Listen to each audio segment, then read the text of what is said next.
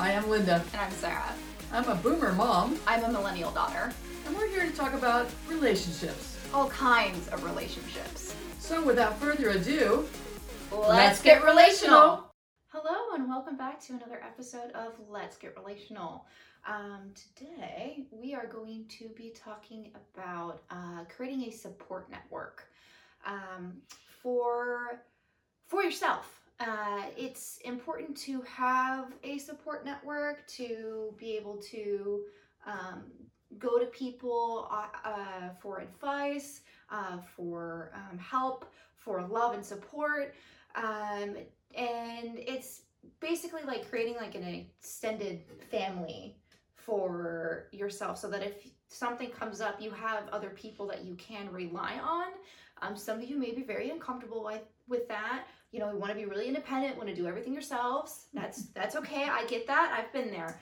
Um, yeah, she gets it.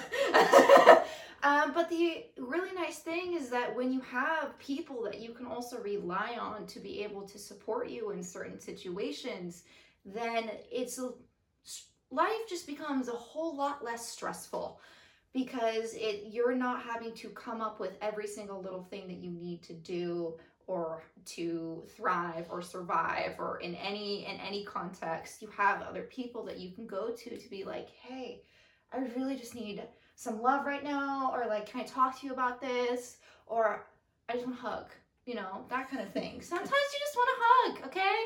Um, we, we have a we have a thing every time uh, that I come over, like if we don't first hug when I first see her, it's like then I'll just kind of follow her around at some point and be like, Mother, I require a hug. Embrace me. She does literally do that. Mhm, yeah. Maybe I'm washing the dishes or something when she gets here, and it's like if the hug is not immediate, it's yeah, shit. I'll just, I'll just. I, I Stare get the her. look. Yeah. Yeah, yeah. So, but it's nice to be able to ask those people for that in your life, and these people may be friends. They may not actually be part of your your family, um, but it, creating an, an environment and other people that are really there for you and really love you and want to support you is just beautiful. Yeah, I want to want you to talk a little bit about this idea of being like the super girlfriend or the super parent or you know super friend or whatever. Um, Which because we've gone over in another episode. we have, but I want to just focus on a little bit of here Yeah. because I I think if we can go into it a little bit more depth, people will get where they're trying to do that Yeah. or where they're asking somebody else to do that. Mhm. So can Yeah. you talk about that a little bit about how you discovered like that part of yourself? Yeah, it's it comes from like a fixer kind of mentality or, or a rescuer sort of uh, identity need that you want to be met, where you are recognized and valued for being there. And uh, so, if you're someone who maybe doesn't feel like you're worth a whole lot, or if you're not very worthy, or if people don't really want you around, but you you're always there when someone needs you, that is coming from a place of you're trying to get your identity need met through all the one that's always going to be there no matter what. However, that does come at a cost to you because you can't maintain that indefinitely. And I have tried to do that personally for um, people in my life, and it does not work out. Um, it becomes too much of a toll because you're taking on all of their stuff and you're trying to solve everything for them and help them work through everything or trying to be there whenever they need you, even if it's at four o'clock in the freaking morning. Like you want to be there and you're gonna drop everything else to be to um, like be there for that person and try to be everything for them and take care of them. And what that ends up doing is then like you're not necessarily creating an equal partnership there. It's not an equal relationship you're basically on one knee in front of them offering everything being like let me let me hold everything for you. Your your burdens will be on my shoulders. I shall carry them for you. Um and uh, saying it like that it just seems like a little like you know cuckoo for cocoa puffs. Um because that means you need to look inside yourself to figure out why it is you're wanting to shoulder everyone else's burdens. Is it because you don't want to deal with your own, or is it because you think if you were to open up about your burdens that no one would love you? Um, is it for me? That's kind of where it was coming from. Is I was wasn't self-aware of my own worth. Like I wasn't aware uh, aware of my own worth and that I was worthy of love. So I tried to do everything I possibly could that would make sure people would love me and would appreciate me and want me around. And I wanted to be the super, like, super friend, the super person that was in their life where they knew like they could always count on count on me. And if they knew they could always count on me, then why would they want to get rid of me?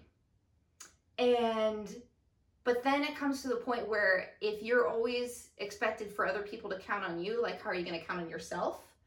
Because you're focusing on everyone else's shit when you have time for your own. And that became a struggle. It was a struggle for me. And I had to really look at I am not taking care of myself at all by trying to do everything else for everyone else and trying to be there and just support, be compassionate and kind and empathetic all the time. So I'm just expending all of this energy to try and take care of all of these other people. And it just doesn't work. It doesn't. You don't have enough energy to take care of yourself then. And then you're going to feel empty afterwards, depleted. And when you want to disappear in a nook and corner, you, you start to resent the fact that you don't have enough energy when people are calling on you because they, that's what they expect you to just come rushing to their aid whenever they call. Well, and you have to really look at uh, are you really helping that person Mhm. by doing that? I mean, remember when you were in college and there were people who couldn't even manage how to call their doctor and um, Yeah. ask a question. And you'd been doing that for several years Mhm. when by the time you got to college. Yeah. So you were really very comfortable with that. Mhm. And it doesn't mean you liked making phone calls or anything. A lot No, of people don't don't. like doing that. But she was totally in charge of her own health care by that point. And we did a lot of conversation about things to ask a doctor, Mhm. ways to ask a doctor, how to listen to a doctor, all those kinds of things. But a lot of people she went to college with, their parents hadn't had that conversation. The parents were still being super parent and taking care of everything. Yeah. And and we see that a lot with kids who go to college, uh, not being able to take care of themselves and not being able to make good decisions. They have no basic life skills. Like that's one of the biggest things that I noticed when going to college was that so many people like had zero basic life skills. Um, for you know saving money when like how to uh, you know make conscious you know spending decisions, how to uh, cook. Uh, the uh, how to clean things, um, you know, making calls to ask questions about related to something with, at school or you know healthcare uh, they just had no darn clue about how to go about like adult life basically and it was very strange to me to kind of you, you have a handle on more of those things. I mean i wasn't perfect at it you know at like 19 um, but uh, i at least had an understanding of like the best course of action but the some of my friends just didn't. And some people that i knew just like did not necessarily have that understanding that um, knowledge to be able to actually make really conscious and smart decisions. So they would get into some sticky situations Well, a lot of that was because they weren't given increasing levels of responsibility as they Mhm. were growing up as teenagers. And some parents um, become helicopter parents and they are so involved in every decision their child makes, and there's never a consequence for their action. And you have to really look if, as if you're a parent, what you're doing in that situation. And um, as, as I'm getting older now, it's funny because I'm looking at things like um, it, it would be so much easier to ask Sarah to do lots of things for me. I was like, well, I'm you know, getting older. There's like nothing wrong with asking for help. And I thought, what if I decided to be as an independent for as long as I could with everything? Uh, and there's certain things I don't do. I, I don't get up on a ladder by myself. Uh, I'll still get up on the ladder, but I make sure somebody's here. Um, I don't get up and, and stress for something so far up that I have a chance of falling. Because, you know, for those of us who live alone, falling and nobody noticing is one of our biggest fears. And so, you know, I've looked at it from the opposite direction too of like, I don't, I want to continue empowering myself the same way I empowered her to make her own decisions and to take care of herself. And um, also feeling like I, as my, she's one of my primary support people, and I for her, you know, are, there are times when I do ask for her help. There are times when I'm having a party and I need help getting my house clean, and, and she's happy to do it. And and I, I try to pick the the ones the parts of the house cleaning things that she really likes, and, and it works out really well. So I'm not afraid to ask for help, but I've really learned not to be dependent also. And I think that's um, something we all have to look at in our relationships if, is if we are positioning ourselves in such a way to be there, be all, end all, what's our motivation and Mhm. what's the benefit to the other person? So for the other person, for you to do everything for them, it seems like it's a really good deal in a lot of ways. And uh, you know, and you're just sacrificing and doing and doing and doing. And the detriment to you is to yourself when you're in that position is not having a clear sense of whether you're giving with a, a pure heart. Are you giving to give Mhm. or are you giving because you think you're going to get something out of it? And if your identity needs, as Sarah said, are being met by who you are to that person or those persons, and for a lot of women particularly, our identity needs are all wrapped up in what other people think of us and how well we take care of everybody in our life. And Mhm. that's the part that, you know, men are not often evaluated on how well they take care of everyone in their lives. Um, but women are often evaluated on are they the friend that you can count on? Are they the uh, sister that will show up for you no matter what night and day? Are they the parent who is um, uh, just like relentless about doing everything? You know, they volunteer for every single thing at the school. They rescue you every single time you make a mistake. They bail you out when you make big mistakes uh, constantly. Like, so if you're that person doing the bailing out, what are you getting out of that? And if you're the person receiving it and taking advantage of it, what are you resisting in terms of who you're supposed to be in the world? What are you resisting in terms of growing up and having control over your life? You know, and I, I think with her as a teenager, I wanted her to have increasing senses of responsibility, uh, to wake herself up for school, to uh, master assignments. That did not mean I left her alone um, to figure it all out. So every year was like, okay, what, what's a different kind of planner thing we could organize that would work for you to be able to get things uh, in done in a timely way. And so we would always work on that. Now, how can I be helpful? Not trying to fix it, but how could I be helpful? Could I ask you about this on certain days? Could I review it? Do you want me to, you know, read things? What would you like? And uh, it really created her with a, a much stronger sense sense of independence. Um, I am not the kind of parent that lets my child fall flat on their face um, and get into serious trouble. I will talk to her about finances. I will talk to her about um, social responsibility in terms of how she handles herself in her relationships. I'll talk to her about anything and honor the fact that at 24, it's, it's on her to make her decisions. Yeah. I don't have to like them, um, but I uh, I feel like as much as I can, uh, and I'm invited to, I'm willing to share my thoughts and concerns. That's Mhm. what we do with each other. Yeah. And um, and she does not try to rescue me. She doesn't try to come in and and rearrange my cabinets and and uh, complain about things that are are not clean. If, there, she notices something's not clean and I haven't noticed it, she just takes care of it, and that, that's actually a nice thing. Um, she does let me know uh, so that I can pay attention to it in the future.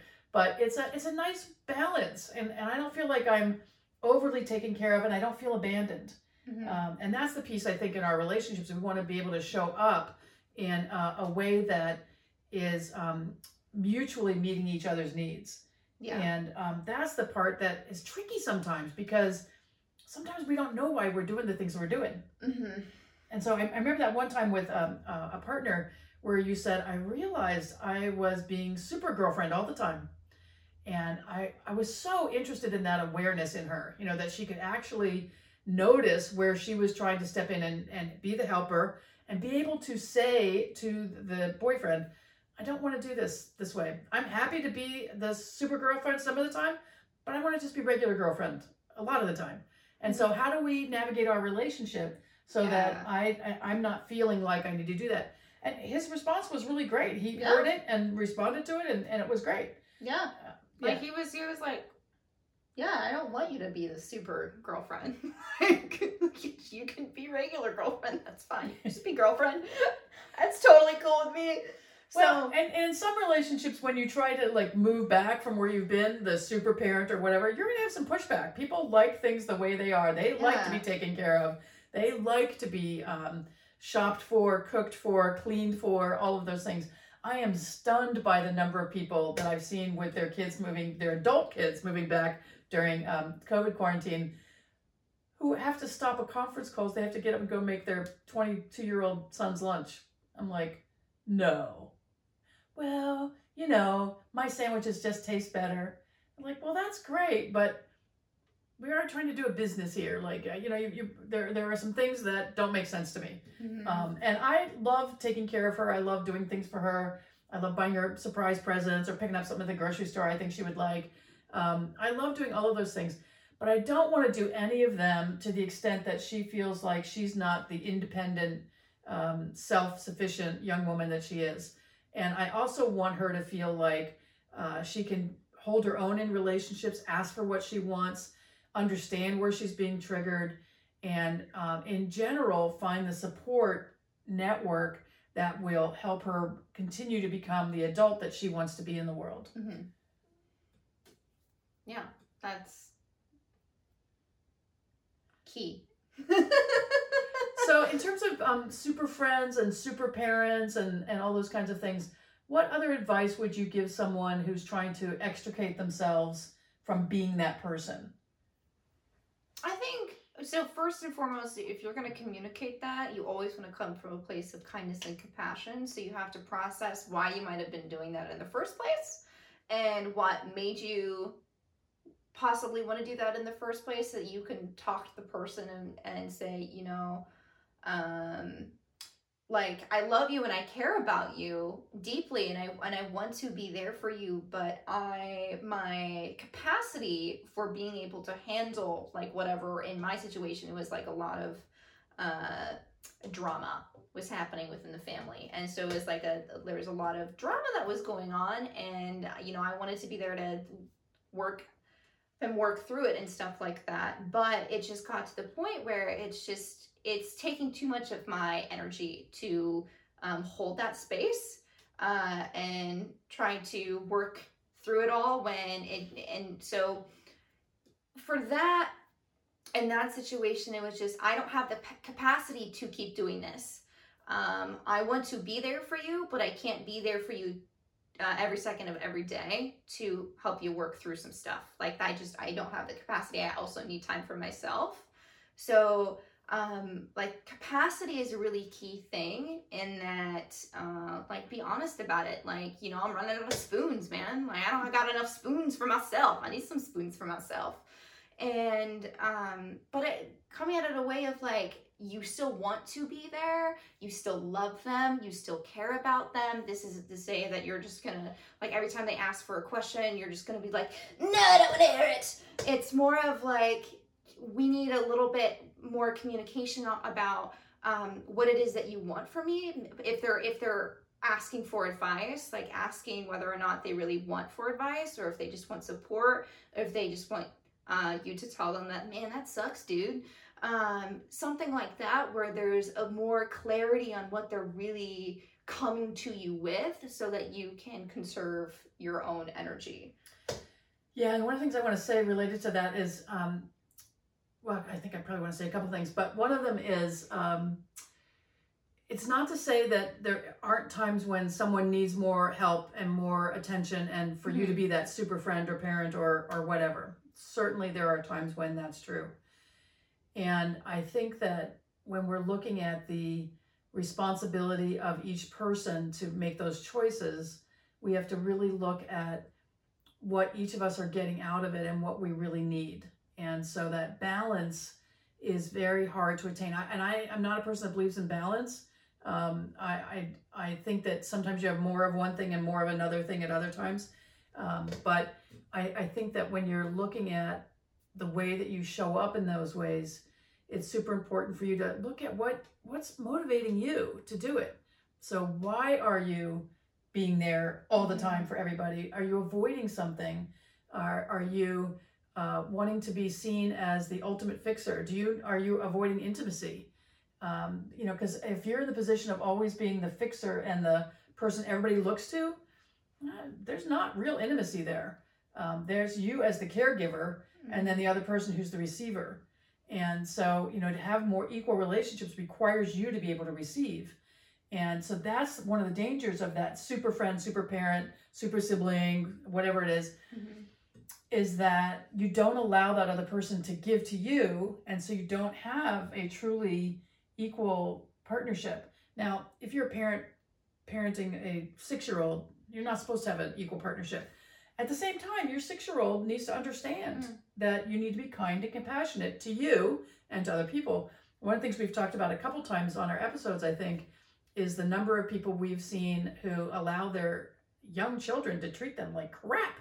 And I don't understand that. I don't think that does anything for the child, and it certainly doesn't do anything for the parents I've seen.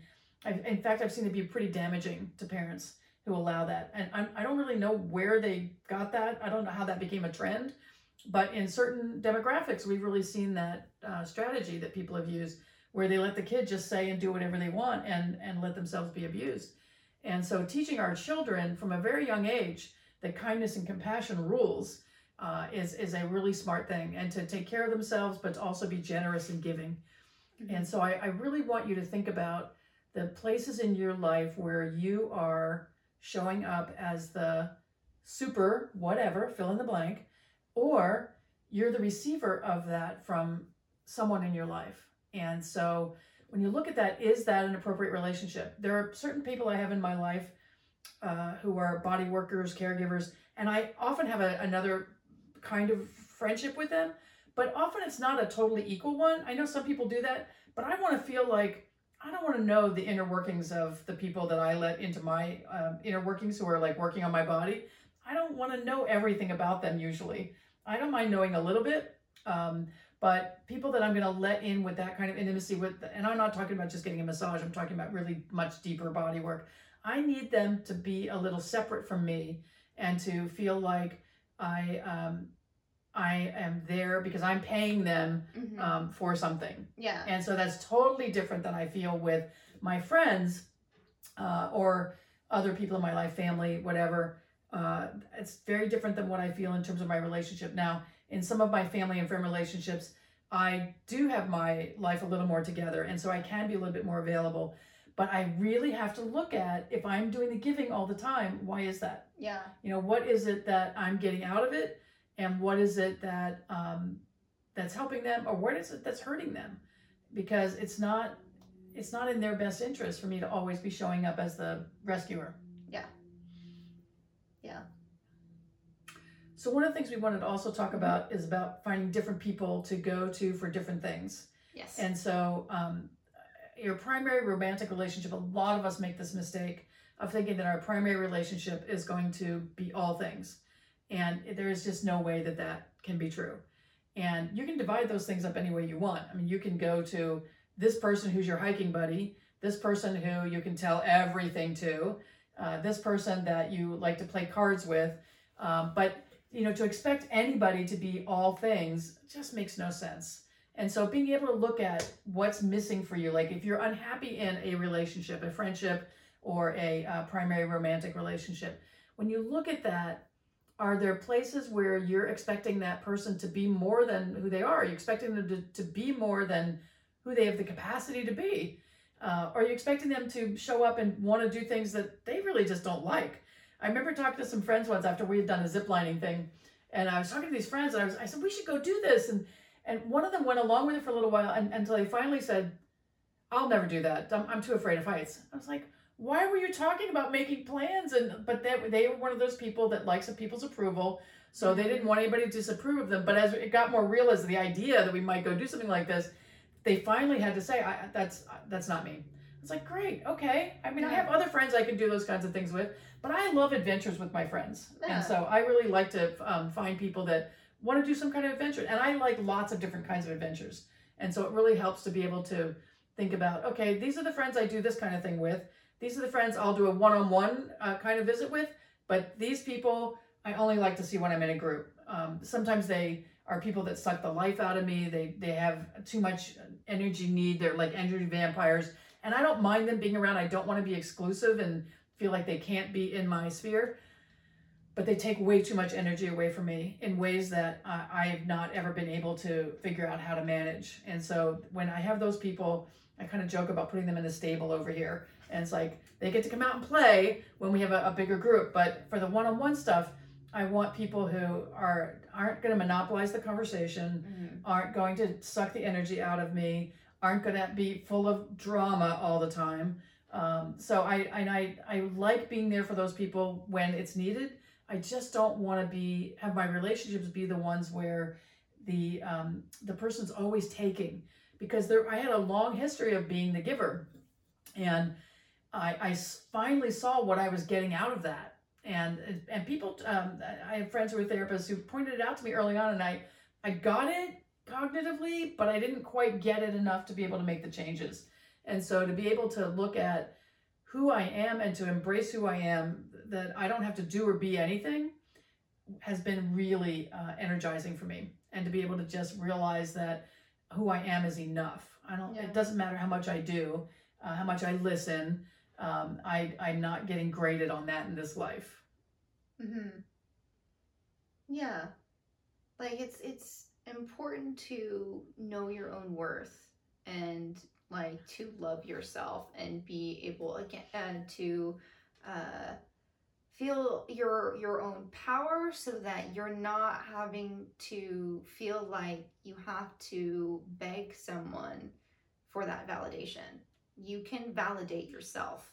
Um, w- not to say that you know we enjoy i enjoy external validation i like when people tell me you know i appreciate you and thank you for being my friend but i also do that with the people in my life too like i like to just randomly say I think, thank you for uh, being so and so to me i really appreciate it you're great i love you um It's really sweet. Almost once a day, she'll say, "Mommy," I go, "Yes."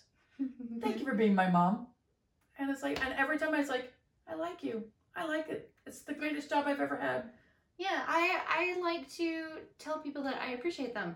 And I don't necessarily expect that in return, but with the people in my life, when I say thank you for being my friend, everyone's like, thank you for being my friend, you know? And like that's that's the kind of relationships that I want where you can both appreciate what you have in the relationship so that um, you it, it's a sense of it, where you're on the same ground ground like you're on the same level it's this equilibrium that you've been able to to find because it's just it's really draining when you just have to give all the time when someone expects you to give all the time. So because that's what some people can fall into once you've created a pattern they expect that and then it's harder for you to get out of it. Um, which is why it's at this point like i've learned that i want to go to different people for different things and i've worked that out in my relationships. Like it wasn't just immediately oh this is what i do with this person this is what i do with this person this is what i do with this person. I have to you have to get to know everyone in your life to be able to be to kind of test things out to realize like oh this person is really great for uh, you know chilling but also having some super deep conversations about what's going on in the world and stuff like that. Because maybe you see uh, you come at things from a similar similar way so you're able to hear it differently if they're offering advice or something like that. Um, while other people um, might have a more uh, uh, critical view on things and so if they try uh, telling you things or offering advice you may not hear it as well or you take it a little personally so maybe that's not a person you go to advice for advice um, so it's just finding a balance of where you what you can ask for from your friends so that you're not asking from for more than they can give you um, or for more uh, or asking them for things that you don't receive well. Uh, because sometimes you can get a little prickly when you, you, they do something and it's not really what you wanted. So if it's not what you wanted, but you have a friend that does what you want, why not go to that friend for that thing, right? So Yeah. it's finding a balance and finding where you both of you can thrive together in that relationship. That's the important thing is that there's a sense of you're both thriving and you're both happy instead of a feeling of like too many expectations or neither of you are happy or getting what you really want. So it's what are you what do you need from that relationship and what works best in that relationship for getting your needs met. Yeah, I, I I'm reminded of two things as you're talking about that. One is that I remember hearing Elizabeth Gilbert, the author, speak at your college um, a Mhm. couple of years ago. And one of the things that she was, was saying was uh, in relation to people being critical of her work or reviews or whatever. So I did the best I could the first time. I don't really care about their um, interpretation of, of it later. And so one of the things that she said was that one of her friends would say, Can I be brutally honest with you? And she would say yes for a long time. And finally she started saying no, because the key word was brutal.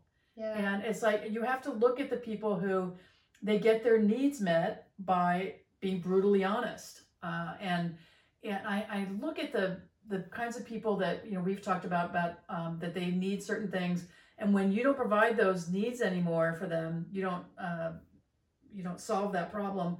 They go elsewhere. They don't want to be your friend anymore, and that's been really eye opening to me. The people that uh, they know what they want, they know what they need, and if I don't give it to them, um, they're not open to a different way of learning to relate. They just go find it somewhere else. That, and that's cool. Uh, Yeah. I'm, I'm really a big proponent of us finding the people that, you know, they like our weirdness, we like their weirdness, and Oh, we, yeah. we're weird together and we have fun. Uh-huh. Um, That's important. yeah. and then the other thing I wanted to say is that some parents, you need to look at how enmeshed you are with your children Mm. um, both your growing up children and your adult children you know where are you still doing way too much for them or way are where are you trying to get all your needs met from that child Mhm. and that's uh, that is the thing i've heard be really damaging for a lot of people when a, a parent has uh, lived through their child way too much and um, it's important for your child to learn to separate and do their own thing and and i'm not a I, I- i've said this many times i'm not the let your child fall flat on your, their face kind of person um, but i do believe in giving them a little space and so that they can uh, test some other things out learn some other things from other people and keeping an open line of communication so you can have a conversation about it Yeah. you know, and being able to ask them questions. You know, I heard this happen at, at school today. I was talking to one of the other moms, and I heard this happened. How, what did you think about that? How did you experience it? And and don't ask them yes or no questions. That that's a big danger. But ask them a question that is going to have them be thoughtful. Maybe they didn't even notice what happened. Maybe it was somebody got bullied and they were just in their own world. That that's how they protect themselves. Um, a friend of mine's um, 20 year old son recently died in his sleep and she said in the course of uh, talking with his friends and, all, and um, processing the grief, she found out that he'd been really bullied early on in his uh, grade school time, and she didn't know it. And so it was just this interesting uh, awareness of the things that our kids don't necessarily tell us. And so being able to ask certain questions like, wow, what would it feel like for you if somebody was treating you that way? And um, how do you think you could protect yourself if somebody was being mean to you all the time or stealing things from you? Or have you noticed anything happening at school where somebody feels like they're being singled out and uh, being made to feel different? And what would that be like if it happened to you? Has that ever happened to you? And really engaging in more conversation. What is um, really scary to me is uh, I used to run Girl Scout weekends and camps and all that sort of thing. And I remember we were doing a um, series of weekends, and we realized that the adults, in many cases, didn't know how to have a conversation with a table full of kids. That a lot of families don't eat at the table together anymore, or if they're eating at a table, they all have their electronic devices out or they're reading or whatever. That we've, in many families, lost the art of conversation around the dinner mm-hmm. table.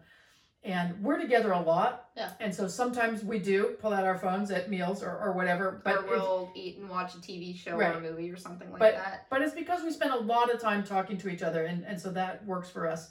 But in times when that wasn't true, like I would be working full time and she was working full time or going to school or whatever, we would make sure to have that time to have that connection. But you know, I, I really invite you to do some examination of uh, where you are with that with your child, um, where you are with that with an elderly parent. Um, you know, how enmeshed are you in somebody else's decisions, and um, the how attached are you to the outcome? And that's the really big thing for me is am I attached to the outcome with this person in this friendship? So if if the outcome of this friendship is we're only going to be friends if I do do do do for them, am I willing to let go of that friendship? And I, in, in uh, the course of doing some work this year, I had to really look at the places in my life and the people in my life who made me feel really expanded and really good, Mhm. and the people who made me feel contracted and fearful and anxious. And I had to spend less time with the people who made me feel anxious and more time with the people who I felt this sense of calm and expansion with. Mhm. And again, it doesn't mean I abandoned those other people. It just meant I I had to modify the way I related to them so that Yeah. I could feel better. Yeah. It's the important thing. Yeah. So our final point is we just want to talk about surrounding yourself with love. What would it be like in your life if you surrounded yourself with more love, freely given Mm-hmm. and freely received? For many of you, your muscle of receiving is pretty weak. And for many of you, your muscle of giving is way overdeveloped. And so to be able to look at your relationship with your parents, with your children, with your siblings, with your friends, with your spouse, where are the places where you're letting love in, where you're giving love, where you're feeling compassion and kindness in your life, where you're feeling expansion? And where are the places where you feel stuck and unappreciated and just not where you want to be? Mm-hmm. There's a feeling inside your body that lets you know that you're just not happy with where things are. And I know a lot of women have gotten to a certain place in their lives, um, especially women who have altered career paths, uh, not necessarily given up a career, but altered career paths to make sure they had enough time for their for their family. Who wake up one day and is like, well, wait, is this all there is? Like, I I, I want more. I want more romance with my spouse, or I want um, more friendships with other people. Am, am I did I overdo the balance? Uh, and did I do way more for other people than I needed to do?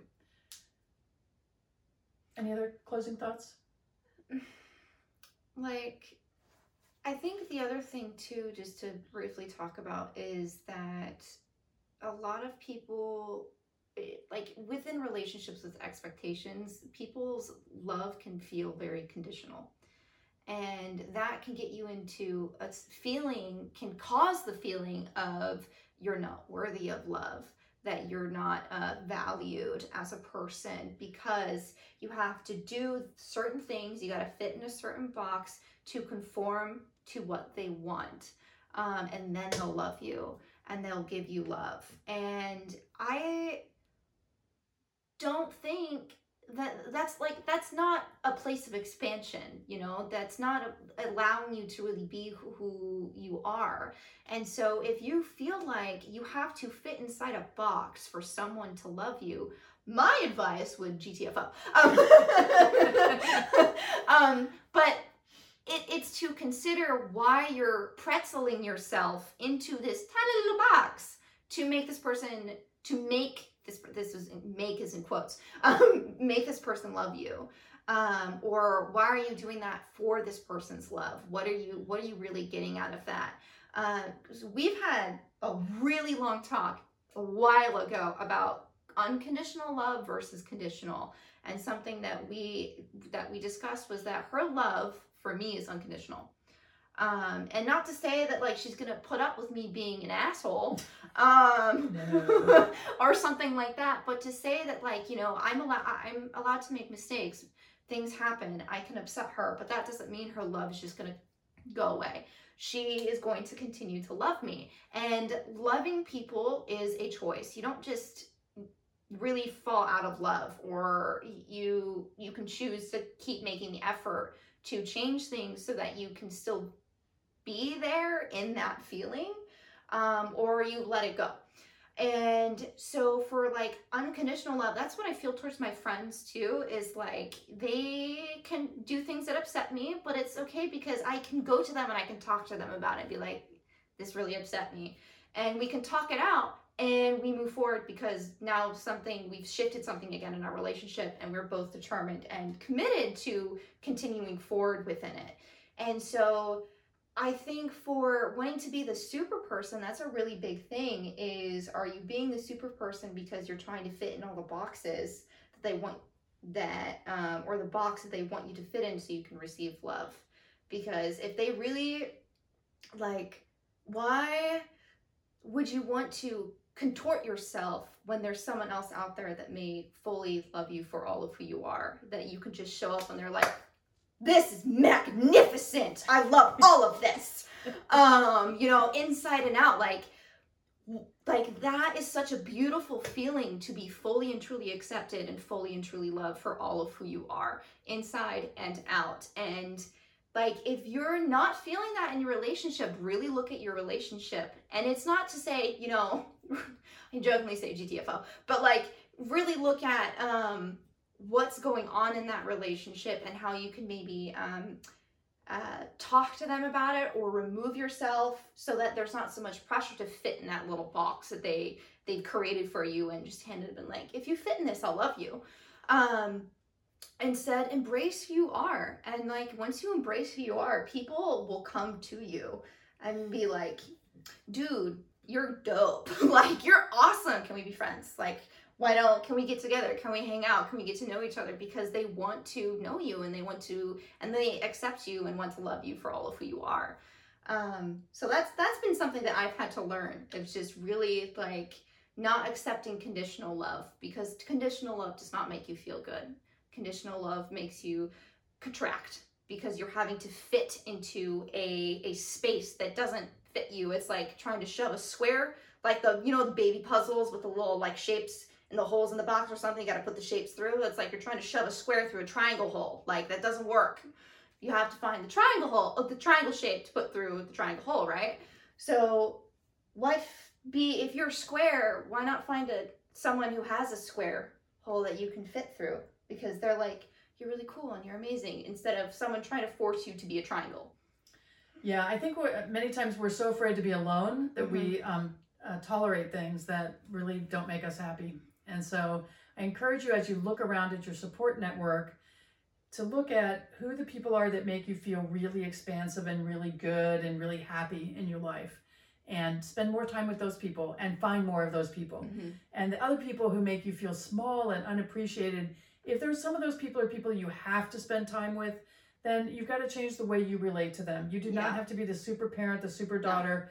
Um, you have to change the way you relate to them and the way you allow their energy to affect you. Mm-hmm. Um, I think that last thing you brought up is so important as as we are often raised in a way that um, is conditional love. Yeah. And so to be able to really learn what unconditional love is and um, it doesn't mean you always like the actions of the other person, but no. you love them enough to compassionately and kindly express your feelings um, after you've looked at whatever the triggers are for yeah. you um, and um, and work together to have a better relationship mm-hmm. or to, to decide maybe this isn't the right friendship yeah. and uh, there's nothing wrong with that and there's nothing wrong with deciding that there are people in your life that, that just don't fit mm-hmm. and uh, it's actually healthy and so looking for yourself at who you have in your support network who you can go to for different things that you need in your life mm-hmm.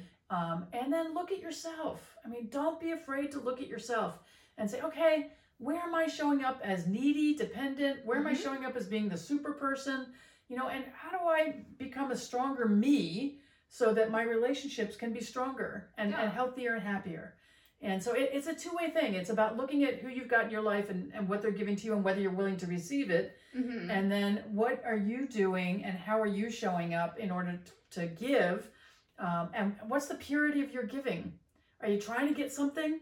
Or are you giving because it feels good? Mm-hmm. I, I, had to look at a few things in my life where I was like, okay, why do you want to do that? Because I can get into a place where I'm feeling super generous and want to give a lot to a lot of people and have a lot of events and have people over and stuff. And I have to go, okay, are you trying to get a need met from that? Or you, do you genuinely want to do X, Y, and Z? And so I, I really, I, I really hope you'll take some time to mm-hmm. um, connect with yourself and just go to that place we've talked about in our other episode on inner peace and really look at what what works for you what makes you happy. Yeah. And and um, especially during these times like what can you do to do more of what makes you happy? Yeah. Yeah. Yeah good complete? Yeah double thumbs up. Awesome.